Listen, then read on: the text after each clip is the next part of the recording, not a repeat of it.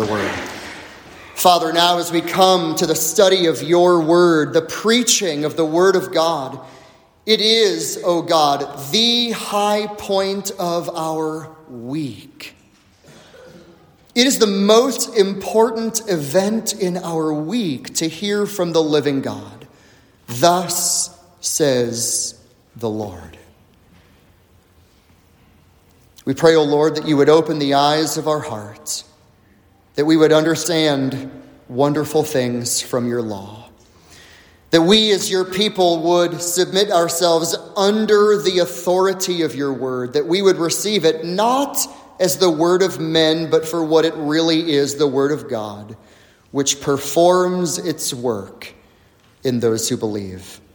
So, God, teach us this afternoon, humble us, conform us to Christ, and may we grow in the grace and knowledge of our Savior. In his name we pray. Amen. Take your Bible and turn to Jeremiah chapter 23. If you are visiting with us today, we want to say welcome. We're thankful that you're here. If you uh, are here today and maybe haven't been with us for some time, welcome to you as well. Uh, we are finishing today a three part series that we have been working through in December as we've been working our way to Christmas. We looked at part one, the coming of Christ to save. Remember, the angel said, You will call his name Jesus, for he will save his people from their sins. And then last week, we looked at part two, the coming of Christ to judge. That Jesus will come back in the future again, just like he came back a first time, he will come a second time, but he will come triumphantly riding on a white horse and he will come to judge. Today, we come to part three. Part three of the sermon today, the sermon series, is the coming of Christ to reign. So, Jesus at the second coming comes all the way to earth. Then what? Today, as we look in the Bible, it's going to answer that question. Okay, Jesus is going to come back again. Then what? Jeremiah 23, verse 5, is what I'm going to preach on this afternoon. Follow with me as I read the clear, the authoritative, the faithful word of the living God. Jeremiah 23, verse 5. Behold, the days are coming, declares the Lord, when I will raise up for David a righteous branch. And he will reign as king and act wisely. And he will do justice and righteousness in the land. It is almost every day that I drop off my computer bag and my commentaries here, and I begin my sermon preparation for the day with a lengthy walk. And I will often go down the road to the park, and as I'm walking around the park in recent weeks and months, they've been having all the Christmas lights, as you well know. And as you're working your way around the park toward the back, they've got this large wooden statement that always intrigues me when I see it. It's huge, massive letters, and it's this Peace on earth. Hmm. Well, how's that going to come? And when's that going to come? And through whom is that going to come? And, and by what means are we going to have peace on earth? Could you imagine a world? Could you imagine a world that is dominated by righteousness and goodness? Could you imagine a world where there is zero injustice at all?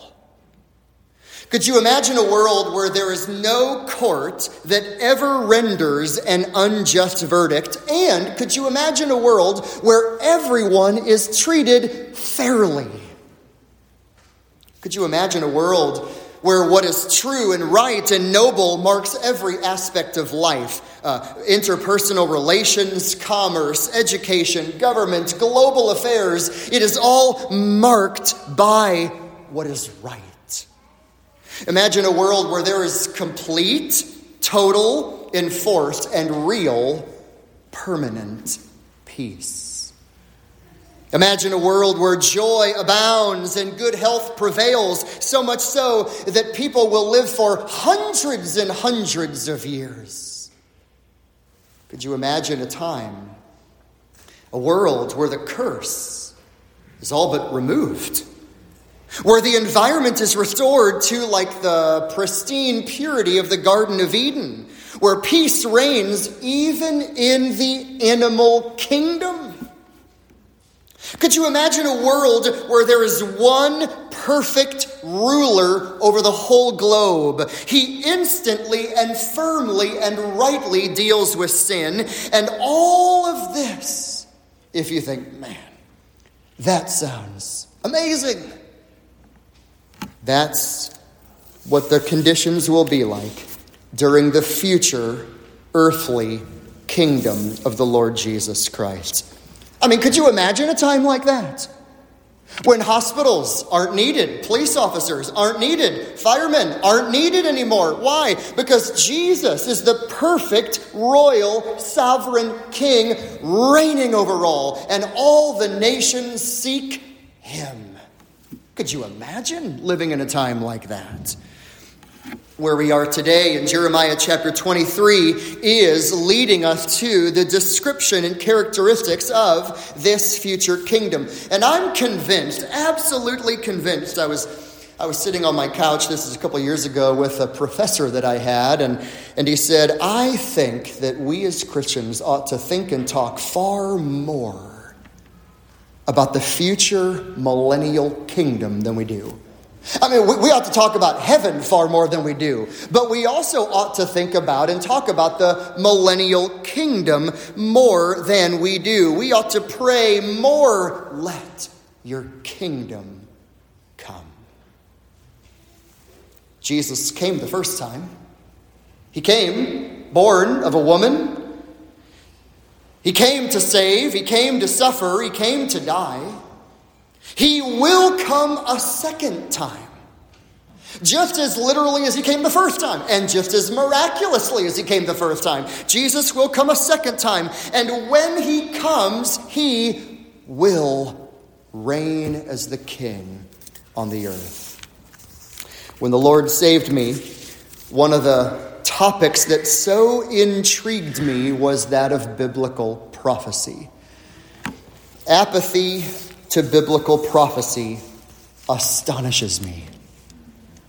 I am astonished at the seminary level, at the Bible college level, at the pastorate level, how there's so much apathy toward prophecy. And I want you to look in your Bible again, right here. Look at verse 5. I just read that from Jeremiah 23 that God will raise up a righteous branch. But I want you to look at verse 6. Very next verse. In his days, Judah will be saved, Israel will dwell securely. And here's the name by which he will be called the Lord our righteousness. Let me just begin by saying this Is the Lord your righteousness? Everything that I'm going to say today hinges on this. Because, because if you will have a place in this kingdom that we're going to look at today, Jesus must be your righteousness. If the kingdom is going to be yours, if you're going to be headed for this world of peace and this world of joy and this world of truth where Jesus reigns on the earth, if that's going to be your future home, the only way to get there is to be righteous in Christ. So if you're here today and you're not a believer, if you're here today and you're not a Christian, if you're here today and God looks upon you and he sees all of your sin, and he sees the record of your life, and you've got a lot of sins marked against you. I call you, even this very moment, to come to Christ by faith. There is righteousness not found in keeping the law, not by your own doing, but by faith in Christ. It is the only way for God to look upon you and me as sinners and count us as righteous, not because of us, but because he sees Christ in our place. He is the Lord, our righteousness. But if this is you, if you are clothed in his righteousness, if you are counted righteous in Christ by simple faith and faith alone, then let me teach about where you're going to be in the future for a thousand years. For a thousand years. It is the coming of Jesus Christ to earth. He will judge and then he will reign on the earth over the nations in righteousness. So if you're taking notes, I want to give you some beautiful features of the kingdom. Beautiful features of the kingdom that all come out of verse 5. I want you to look with me at Jeremiah 23, verse 5, and we're going to pull out these beautiful features of the kingdom of Christ. The first is this the reign of Christ. When he rules as the king, the reign of Christ, first, it is certain. It is certain. It is certain to happen. And that's what verse 5 says Behold, the days are coming. I just love the certainty of the promises of God. I love how in, in Deuteronomy chapter 18, verse 15, Moses says, God will raise up for you a prophet. And guess what? He did it. And then we read in Isaiah 53, verse 5, that God said through Isaiah that Messiah would be pierced through for our transgressions. And guess what? He did it. And here we come again to another section where there is a certain promise from God. Days are coming. It's like in Revelation chapter 19, where we read that Jesus comes on a white horse all the way to earth and he judges his enemies and he will, he will come with all of his holy ones and with the angels. And we all look forward to that magnificent historical event that will come. Well, so it will be a real historical event that after that, in Revelation 20, that Jesus will, in fact, sit on the throne. It is real, it is dependable, it is certain. Listen to the promise in Ezekiel chapter 20, verse 33 As I live, declares the Lord, I shall be king over you. That, that's a promise. As I live, declares the Lord, I will be the king over you. That's a promise, it's certain. I love Malachi verse, uh, chapter 1, verse 11. My name will be great among the nations. Could you imagine traveling to North Korea and Jesus' name is magnified there? Could you imagine traveling to Yemen, Nigeria, some of these countries where the hostility is so great toward Christ and his name is magnified there? Afghanistan, Iraq, Iran. Could you imagine the name of Jesus magnified there? Malachi 1:11, "My name will be great among the nations." Habakkuk 2, verse 14 For the earth will be filled with the knowledge of the glory of the Lord, like the waters cover the sea. What I love about Jeremiah 23 5, days are coming, it, it shows me that God is a God of certainty and reliability. You know what God promises, He fulfills. What he decrees, he brings to pass. God is never early, he's never late, but he's always precise and perfect. You know, we, we might say, you know, when church is over, I'm going to go home and have this or that New Year's Eve celebration, or tomorrow I'm going to do this, or this upcoming year I'm going to do this. We're, we're, we're very confident about our plans for the future, and, and yet, as certain as it is that the, the sun will come up in the morning and it'll go down in the afternoon, Jesus and his coming and his kingship is far more certain than any of those things. How amazing. William Carey was the missionary traveling to India, had the love of Christ on his heart, he had the gospel on his lips. He wanted to go and transform men and women's lives with the power of the gospel. And he said this The future is always as bright as the promises of God. Never forget that. The future is always as bright as the promise of God. So when we look at the reign of Christ, we see it in verse 5 days are coming. It's certain. Number two, if you're taking notes, jot this down. The reign of Christ. Number two, it is a divine act. It is a divine act. You got to see it in verse 5. Look at it again. Days are coming, declares the Lord, when I will. I will. God says, I will. You know, God is able when man is unable. What is impossible with men is possible with God. What?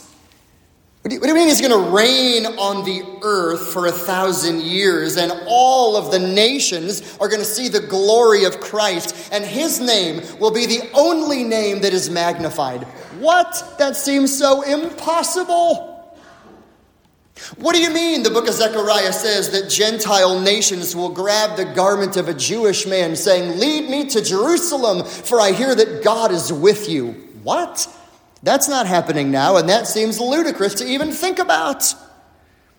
But yet, the Bible tells us that what we think may be impossible is possible with God.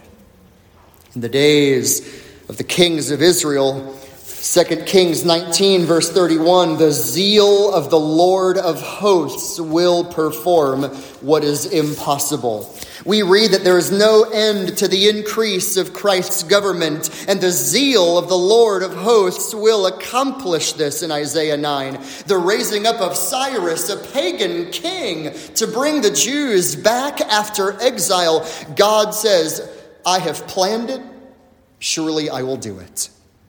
God says in Isaiah 46, verse 10, I will accomplish all my good pleasure. We think, oh, that could never happen. Sure, with man it can't happen, but with God it can. Jesus, Jesus tells us in the Bible that a virgin will conceive. I mean, that seems really odd. We read in the Bible that Messiah will be pierced in his hands and his feet in Psalm 22, and that's hundreds of years before crucifixion was even invented. That seems really odd. Jesus rising from the dead, that seems really odd. But all those happened. Jesus reigning on the earth seems really odd. But God is not limited or hindered or thwarted by difficulty. I want to show you how divine this is. Let me read for you Acts chapter 3, which is a wonderful picture of the future millennial reign of Christ. In Acts chapter 3, in verse 17, the apostle Peter is preaching in Jerusalem and he says, Brethren, I know that you acted in ignorance as your rulers did, but the things which God announced beforehand by the mouth of all the prophets, that the Christ would suffer, he has fulfilled it.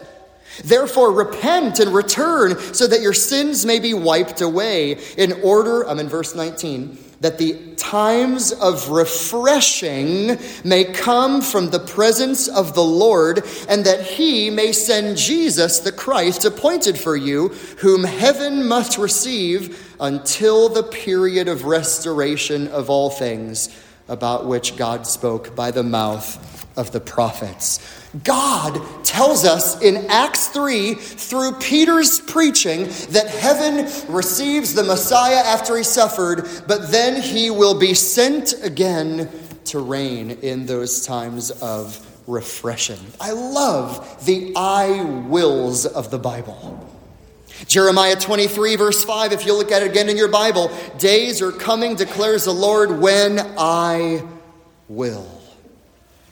Genesis 2:18, I will make a helper suitable for him. And God did it. Exodus 3, I will bring you out of Egypt. And he did it. Joshua 11:6, I will deliver the nations into your hands. And he did it.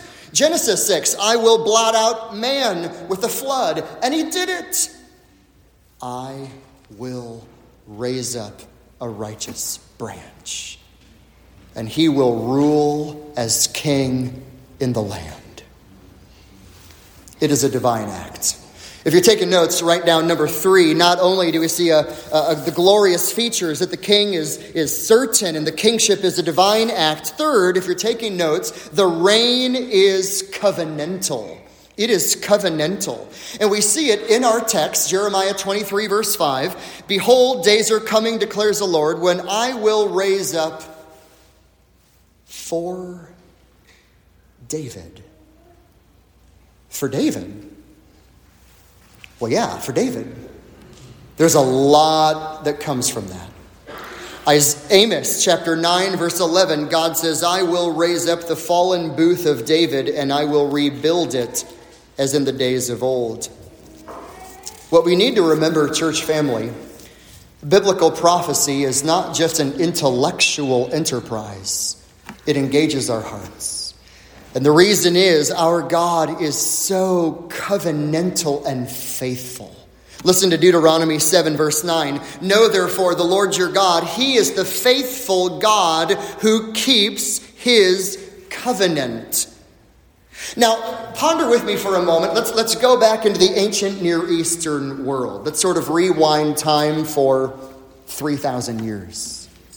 And we're living in the ancient Near Eastern times. We don't say make a covenant. No ancient Near Eastern cultures did that. It was always you cut a covenant. Why cut a covenant? What's that all about? Well, what, what they would do in the ancient Near Eastern world is they would take an animal and they would cut it in two. You divide that animal on the ground, and both parties that are making a covenant would walk through in the midst of that animal that was cut in two. What's the point? If one of us breaks our end of the deal, may we die like that animal died. That adds a whole new picture to covenant faithfulness. If I break my end of the deal, I should die. I should die. And by the way, Genesis shows this how God was the only one who walked through the animal pieces when he made a covenant with Abraham. But that's how the ancient world thought of it. You cut a covenant. God is faithful, He is always reliable. And that's what God did when He made covenants. And He made a covenant with David. In 2 Samuel chapter 7, we read in verse 12 when God says, When your days are complete, David, and you lie down with your fathers, I will raise up a descendant after you. He will come forth from you, and I will establish his kingdom. That is a clear picture of Messiah who will have a kingdom who will come from the lineage of David. Verse 13, he will build a house for my name, and I will establish the throne of his kingdom forever. Well, Solomon built the temple, but Solomon wasn't the king forever. But through Solomon's lineage, there would come the Lord Jesus. We read in verse 16 Your house and your kingdom shall endure before me forever. Your throne will be established forever. In accordance to all these words, Nathan spoke to David. Jeremiah calls it a new covenant. It is called in the scriptures an eternal covenant. We read in Psalm 89 about this covenant that God makes with David. In Psalm 89, verse 36, that God's covenant will not be violated. He will not lie to David. Isaiah, or pardon me, Psalm 89 says that David's descendants will endure forever and his throne will endure as the sun before me. God is a covenant making God. He is faithful, and he is reliable, and he is steadfast all the while. This is why Matthew chapter 1 verse 1, the whole New Testament begins with this simple truth, the genealogy of Jesus the Messiah, the son of David. That God is a covenant making God. That's why Jeremiah says, if you have your Bible still open to verse 5 in Jeremiah 23, I will raise up for David. God says, I made a promise to David. There's going to be a king, and he's going to have a kingdom. I've got to be faithful to that covenant that I made. Imagine a young man who wants to date a young girl, and he tells this to his friends and his friends know this young girl, and his friends say to him, Don't do that. Don't do that. I know her, and we've seen her, and we understand how she's lived. You can't trust her. She doesn't keep her word. She doesn't keep her promises. She's not faithful. Don't date her. Don't be with her. Could you imagine those statements? we hear it all the time. You can't trust him. He doesn't keep his word. He said he would do it, but he didn't fulfill his promise. We understand all of that, but that could never be said of our God. That could never be said of our God. Never, ever will those ideas of he can't be trusted, he's not faithful, he made a promise, but he won't fulfill it. Never will that be uttered about our God because he's covenantally true. Nehemiah prays in chapter 9, verse 32. He says, You are the God, the great, the mighty, the awesome God who keeps covenant and loving kindness. We ought to rejoice that our God makes promises and He's faithful. He's faithful. That is a game changer because you can take all the promises of the Bible and you can take them to the bank, even when this world is shifting and shaking and the world seems to be falling into the heart of the sea. The psalm says you can rely on the promises of God. So the reign of God, third, is covenantal. If you're taking notes, going to give you a fourth here. The reign of Christ is messianic. Messianic. It is a messianic reign. And I get this right here in verse 5. God says, The days are coming, declares the Lord, when I will raise up for David a righteous branch. You know, I want to be about the glory of Christ, don't you? We do. We, we want to be all about the magnificent radiance of Christ. And I am fully convinced that from the Old Testament through the New Testament, one of the greatest ways that Christ will magnify his glory, not only with his elect people, but with all of the nations of the earth, is in the future thousand year millennial kingdom. It is the greatest display of Christological glory. I'm convinced of it, that it will be. Man in Genesis chapter 1 was told to rule and have dominion over everything on the earth, but man failed. Man didn't do it.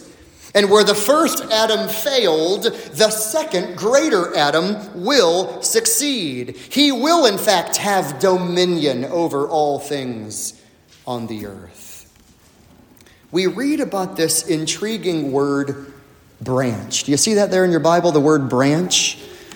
It's also found in Isaiah chapter 4. Listen to this. Isaiah 4, verse 2 talks about the branch of the Lord. I love this, don't miss it. He will be glorious and beautiful. There's everything attractive and radiant and splendid and perfect about King Jesus. Isaiah 4, verse 2 talks about that. Isaiah 11, verse 1 a branch will come from Jesse, and he will come from the lineage of David, and he will bear fruit. Zechariah chapter 3 talks about, I will bring my servant the branch. But not only in Jeremiah 23 do we learn about this, Jeremiah 33 even talks about the branch as well. In Jeremiah 33, verse 15, in those days and at that time, I will cause a righteous branch to spring forth, and he will execute justice and righteousness on the earth. Why branch? Well, it starts small, starts humble, but it can grow to be so strong and mighty and immovable. I want you to ponder with me why Matthew chapter 2 verse 23 says this. It was spoken to fulfill what was said by the prophets. He will be called a Nazarene. Anybody ever wonder why is that said in Matthew that the prophet said it? You can look through your whole Bible and there's no prophecy that he's going to be called a Nazarene. So, why does Matthew say, as it was spoken through the, notice the plural, prophets? Because it's the word for branch. The word Nezer for Nazarene means branch. Can anything good come out of Nazareth, small little branch?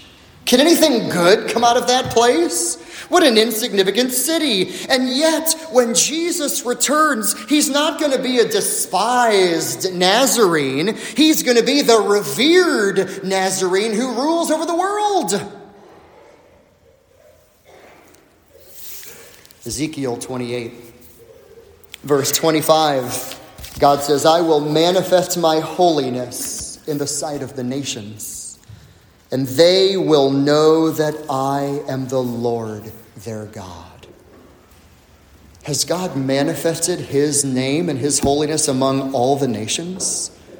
I mean, do all the nations acknowledge the kingship of Jesus? This is why Psalm 2 tells us that, that God has made a decree to the Son Ask of me, and I will give the nations as your inheritance. You will rule them with a rod of iron. On Mount Zion, he will reign as king. David wrote that. He's the king reigning on Mount Zion. There's a coming king that will reign from Jerusalem. Psalm 110 The Lord said to my Lord, Sit at my right hand until I make your enemies a footstool for your feet. Psalm 72 11 All the nations will serve him. Psalm 86, verse 9 All the nations will come and worship the Lord. I love this. Isaiah 66, verse 18 God will gather all the nations, and they will come and see my glory. Church family, that's a promise. This is messianic. This is all about Christ. Revelation 11 15, the kingdom of the world has become the kingdom of our Christ, and he will reign forever. It is the anointed Messiah, the branch, the Nazarene, who will rule on the world.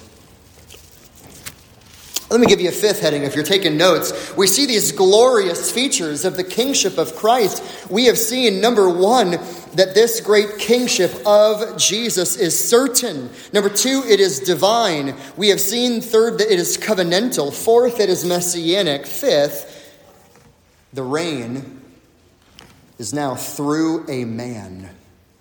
He reigns through a man. Back to Jeremiah 23, verse 5. Days are coming, declares the Lord, when I will raise up for David a righteous branch, and he, he. God gave dominion to man, but Christ will ultimately fulfill it when he rules on the earth. God promised a king to rule across the whole world. Christ will ultimately fulfill it. God promised righteousness and peace on earth. Christ will ultimately fulfill it. God promised a kingdom for saints to reign with Christ. Christ will fulfill it. There is a kingdom for Israel regathered and regenerated. Christ will bring it about. If I could give you some theological terminology for a minute. Let's go to the deep end of the pool. Theologically, we call this the mediatorial kingdom. God reigns through a mediator. Just like he did in the Old Testament time through Moses. God reigned over Israel through Moses, the spokesman. God reigned over Israel through Joshua, the leader of the people of Israel. God reigned over Israel through the judges. God reigned over Israel through Samuel, the judge and the prince and the prophet at that time. In the future, God will reign through the mediator, Jesus. He reigns over all things. He governs all things. And he will rule over Israel and all of the nations of the earth. I love how Isaiah chapter 11 says, The branch of the Lord will reign. Jesus quoted Isaiah chapter 61 about himself when he said, The Spirit of the Lord is upon me, because the Lord has anointed me to bring good news to the afflicted and to bind up the brokenhearted and proclaim liberty to the captives and freedom to the prisoners and proclaim the favorable year of the Lord. All that happened at the first coming, but then he stopped. The quote continues in Isaiah 61 at the second coming and he will bring about the day of vengeance of our God, and he will comfort all who mourn. He will grant to those who mourn in Zion, giving them a garland instead of ashes, so that the Lord may be glorified. You see, in Matthew chapter 19, this, was read during the scripture reading. In Matthew 19, 28, Jesus said, Truly I say to you that you who have followed me in the regeneration, when the Son of Man will sit on his glorious throne, you will sit on 12 thrones. You see, God will reign through the man Jesus. He will reign over the nations. Maybe I could illustrate it like this. Uh, ponder with me one of the longest kingships currently, Louis XIV. The longest reigning monarch has served this role for 72 years when he took the throne at age four. He's a man, a frail man. His kingdom will soon end. But Jesus, the God man, he will reign forever. It really is truly a rulership of God through Jesus Christ, majestic and glorious on the earth for all the nations to see. I want to give you number six if you're taking notes. Here's the sixth glorious feature of the kingdom the reign of Christ is regal regal, or maybe you could write royal as well. Because Jeremiah 23 5 says that Jesus will reign as the king, he will reign as king. He will reign as the regal monarch. He will have a royal kingdom. I mean, ponder this. The, the, the, ruler sits on his throne, and the government rests on his shoulders. And Jesus receives authority and he holds it by divine grant. Get this all the functions of all government everywhere on planet Earth is centered on Christ. Revelation 12, verse 5 says that Jesus will rule the nations with a rod of iron. Isaiah 35, 2, all will come to see the glory of the Lord and the majesty of our God. In Matthew 25, 31, when Jesus says he returns again, he will judge the sheep and the goats, and then he will sit on his, I love this, not just his throne, his glorious throne. He, he has a glorious throne. Ponder the reality of Jesus, not just having a throne, but the glorious kingly throne over all. By the way, Psalm 72 will give a lot of details about this throne. Zechariah 14 gives a lot of details about the royal, regal reign of Christ. Now, we could even pause for a quick second, and if we ponder this kingdom to come, if Jesus is this royal, if he is this regal, this majestic, if he is this splendid, okay, it's more than just an intellectual exercise. Okay, so there's a kingdom that's going to come. It's more than that. We ought to fear him, we, we ought to reverence him. We ought to obey him. We ought to look to him.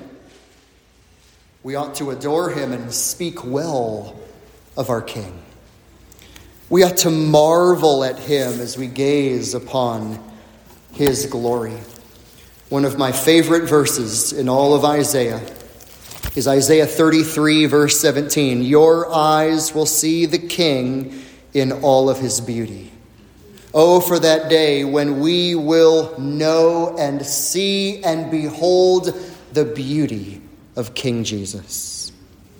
Now, maybe another illustration would be helpful here when we think about the regal nature of the kingship. So, we're, we're all aware of the pharaohs of, of, ancient Egypt, and ponder with me one of the most maybe elaborate and royal of all of them, King Tut.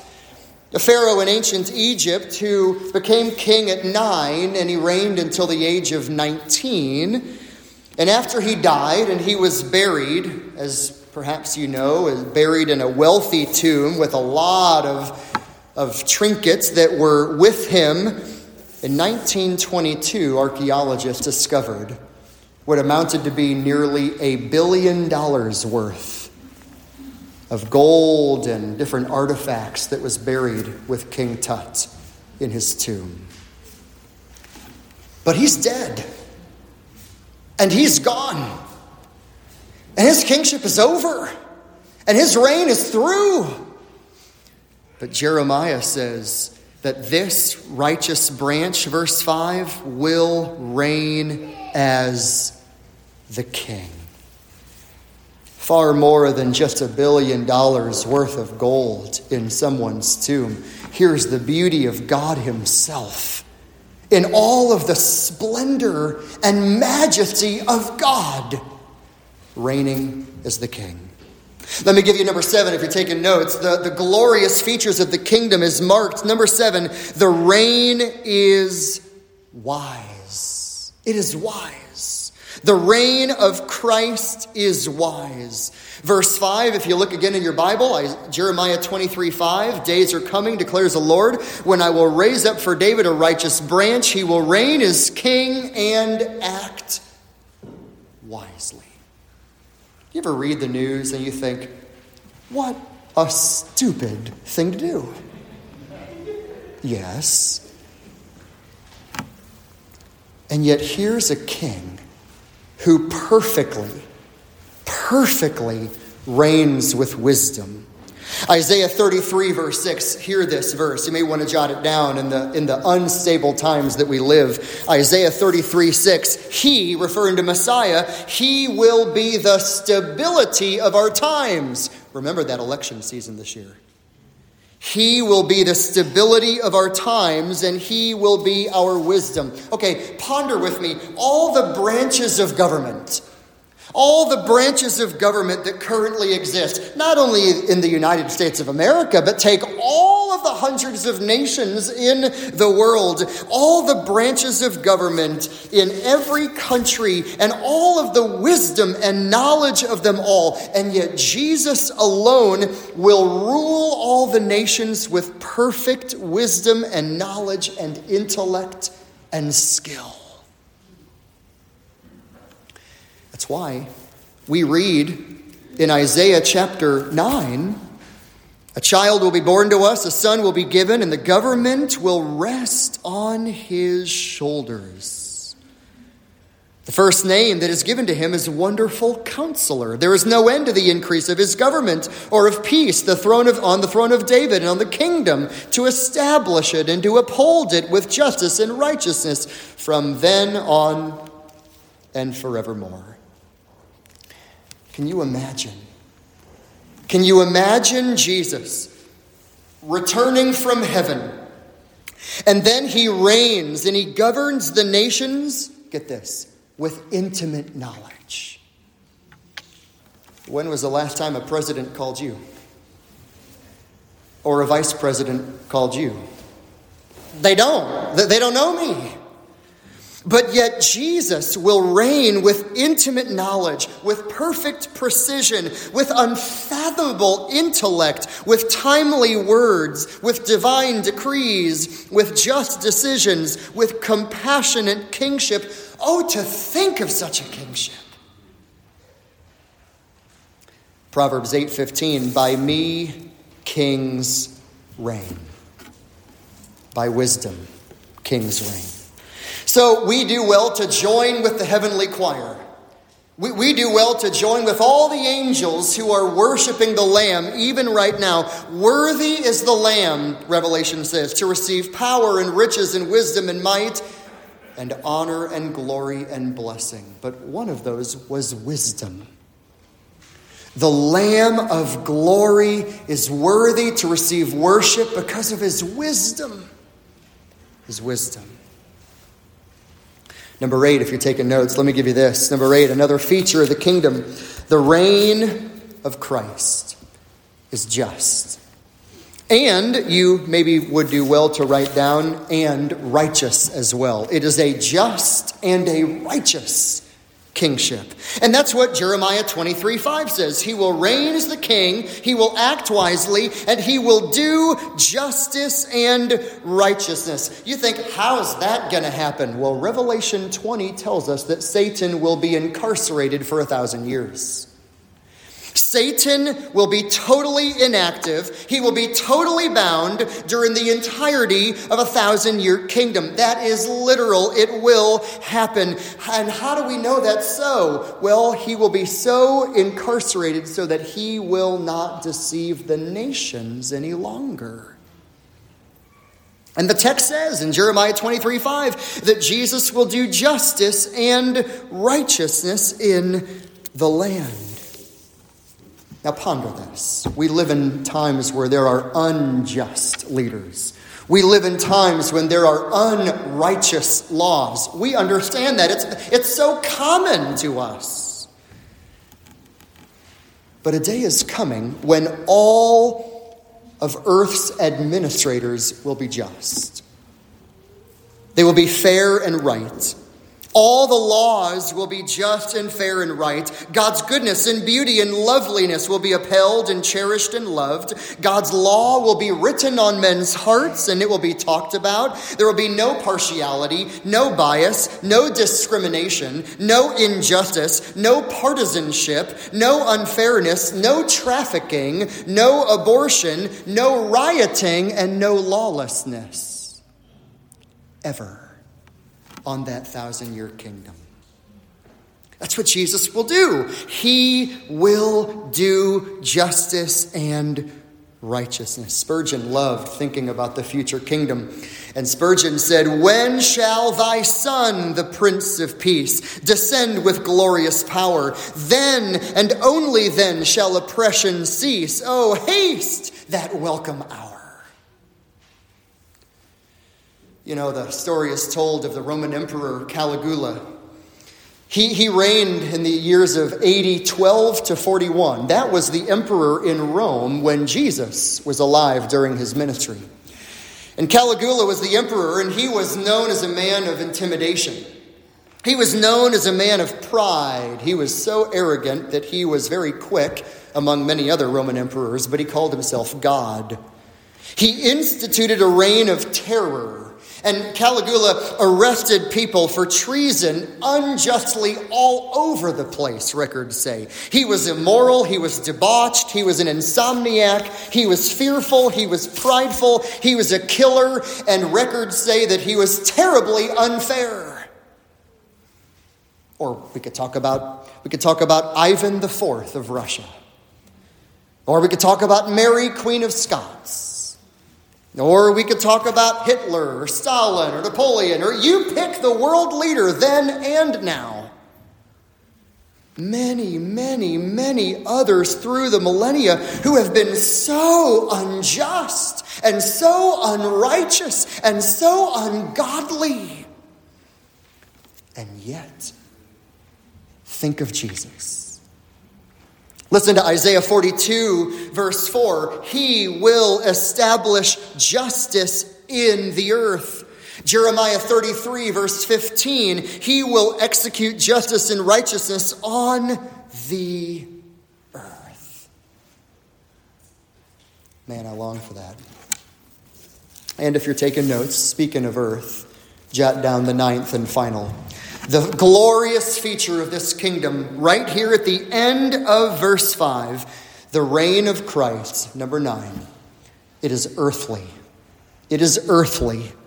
It is an earthly reign of Christ.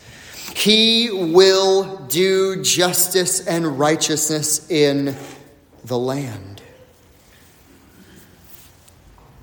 This is what Zechariah 14 says. The Lord returns to Jerusalem in verse 5.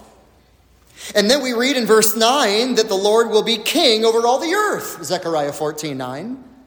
And then we read in verse 11 that Jerusalem will dwell securely. And then we read that God declares he will dwell in Zion, his holy mountain. Jerusalem will be holy, and the Lord dwells in Zion, Joel 3:17 says. He will reign in the land. Jesus is not reigning in the land of Israel on Mount Zion currently. He is not reigning over the nations currently as the Hebrew prophet said he would. Revelation 5 9 tells us that Christ redeemed us, and we are a kingdom of priests, and we will reign upon the earth. In Revelation 20, verse 6, we are priests of God and of Christ, and we will reign with him for a thousand years. Is it a spiritual kingdom? Absolutely, it's a spiritual kingdom, but it's also physical, it's earthly. Jeremiah 33 and verse 15 tells us in Jeremiah 33 15 that he will execute justice and righteousness on the earth. Ezekiel 37, verse 22, on Mount Zion and in Jerusalem will be his kingdom. Isaiah 24, 23, on his glorious throne in Zion. Before I draw this to a close, I, I do want to state, and I think hopefully we would all agree, that we are all about environmental change. Climate change, global change, political change, and economic change. But you and I can't bring it about. Nobody can bring it about. I'm all about the change, but Jesus will handle it. He will bring it about, and He will do just fine. You know, I suppose if we put all of this together, all the nine glorious features that we've looked at, listen to this. There is a soon return of Jesus, where he will descend to earth bodily and physically, and his feet will step on Mount of Olives. And he will then reign, certainly, divinely, covenantally, messianically, personally, royally, wisely, righteously, and earthly. It is a real 1,000 year worldwide kingdom.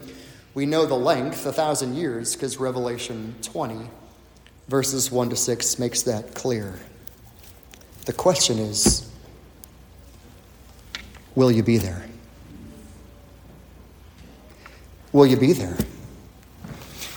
If your Bible is still open to our verse, Jeremiah 23, Verse 5 Days are coming, declares the Lord, when I will raise up for David a righteous branch. He will reign as the king. He will act wisely. He will do justice and righteousness in the land. In his days, Judah will be saved. Israel will dwell securely. And here's the name by which he will be called the Lord our righteousness. Make sure, make doubly sure, make absolutely sure that Jesus is your righteousness.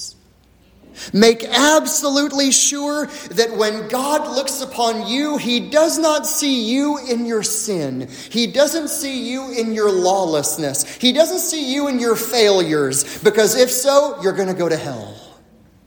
But make sure that He looks upon you through Christ, your only hope of righteousness.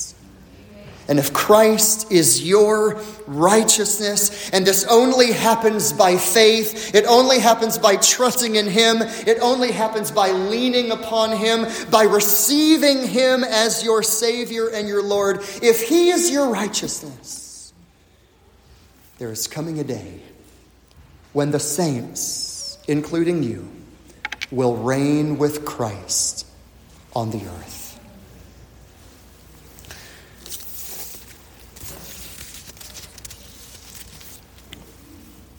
So what? Well, we have a biblical prophecy conference coming in a week. But so what? Why all this talk about Jesus reigning? Well, practically, I think number one, this gives you confidence in your praying. As Jesus taught you to pray, Our Father who is in heaven, hallowed be your name, your kingdom come. Number two, this is the climax of history. This is the climax of history. Look, history is going somewhere. Do I think 2024 is going to be a crazy time in this nation? Yes. But history's going somewhere. God is not off the sovereign throne of heaven. There is a climax in world history, and God is leading it to its appointed end where Christ will reign as the king.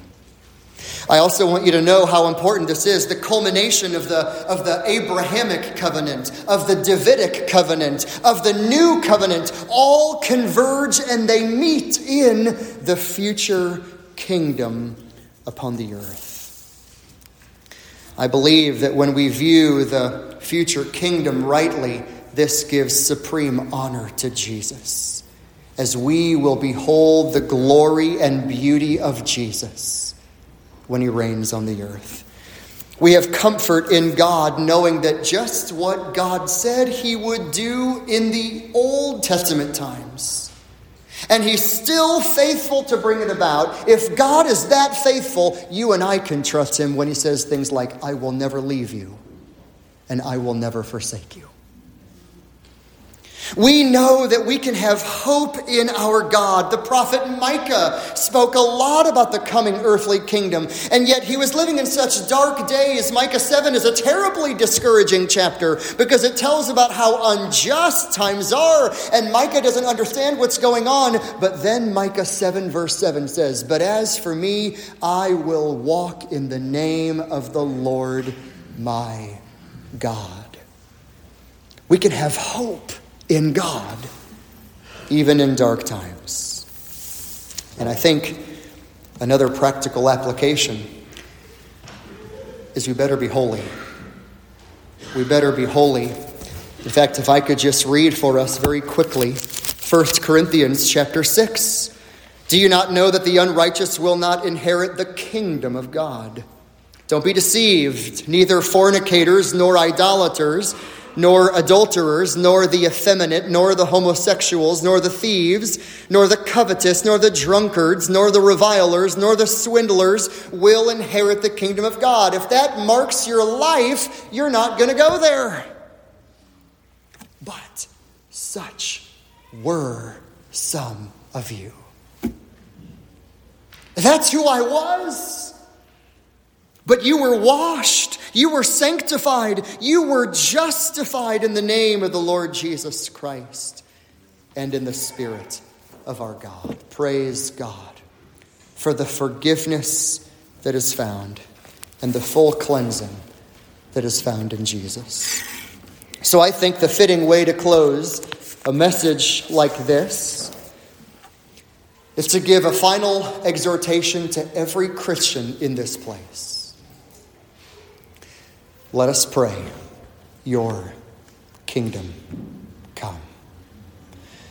If you're here and you're a non believer, Jesus isn't your king, He's not your Savior. In Psalm 2, David says, Be wise and kiss the Son. Kiss the Son in humble trust lest he become angry and you perish in his wrath. For his anger is soon kindled, soon kindled. We ought to be like that one in the Gospel of Luke where he was beating his chest in humility and he said, Oh God, have mercy on me, the sinner. If you're here today as a non believer, outside of Christ and outside of his saving love, humble yourself. Come to Christ. Don't be dashed to pieces by him. Receive his covenant love this very day. Receive him. Trust in him. Come to him. Believe upon him, and you will be saved. Let's pray. Father, thank you that you have given such clarity in your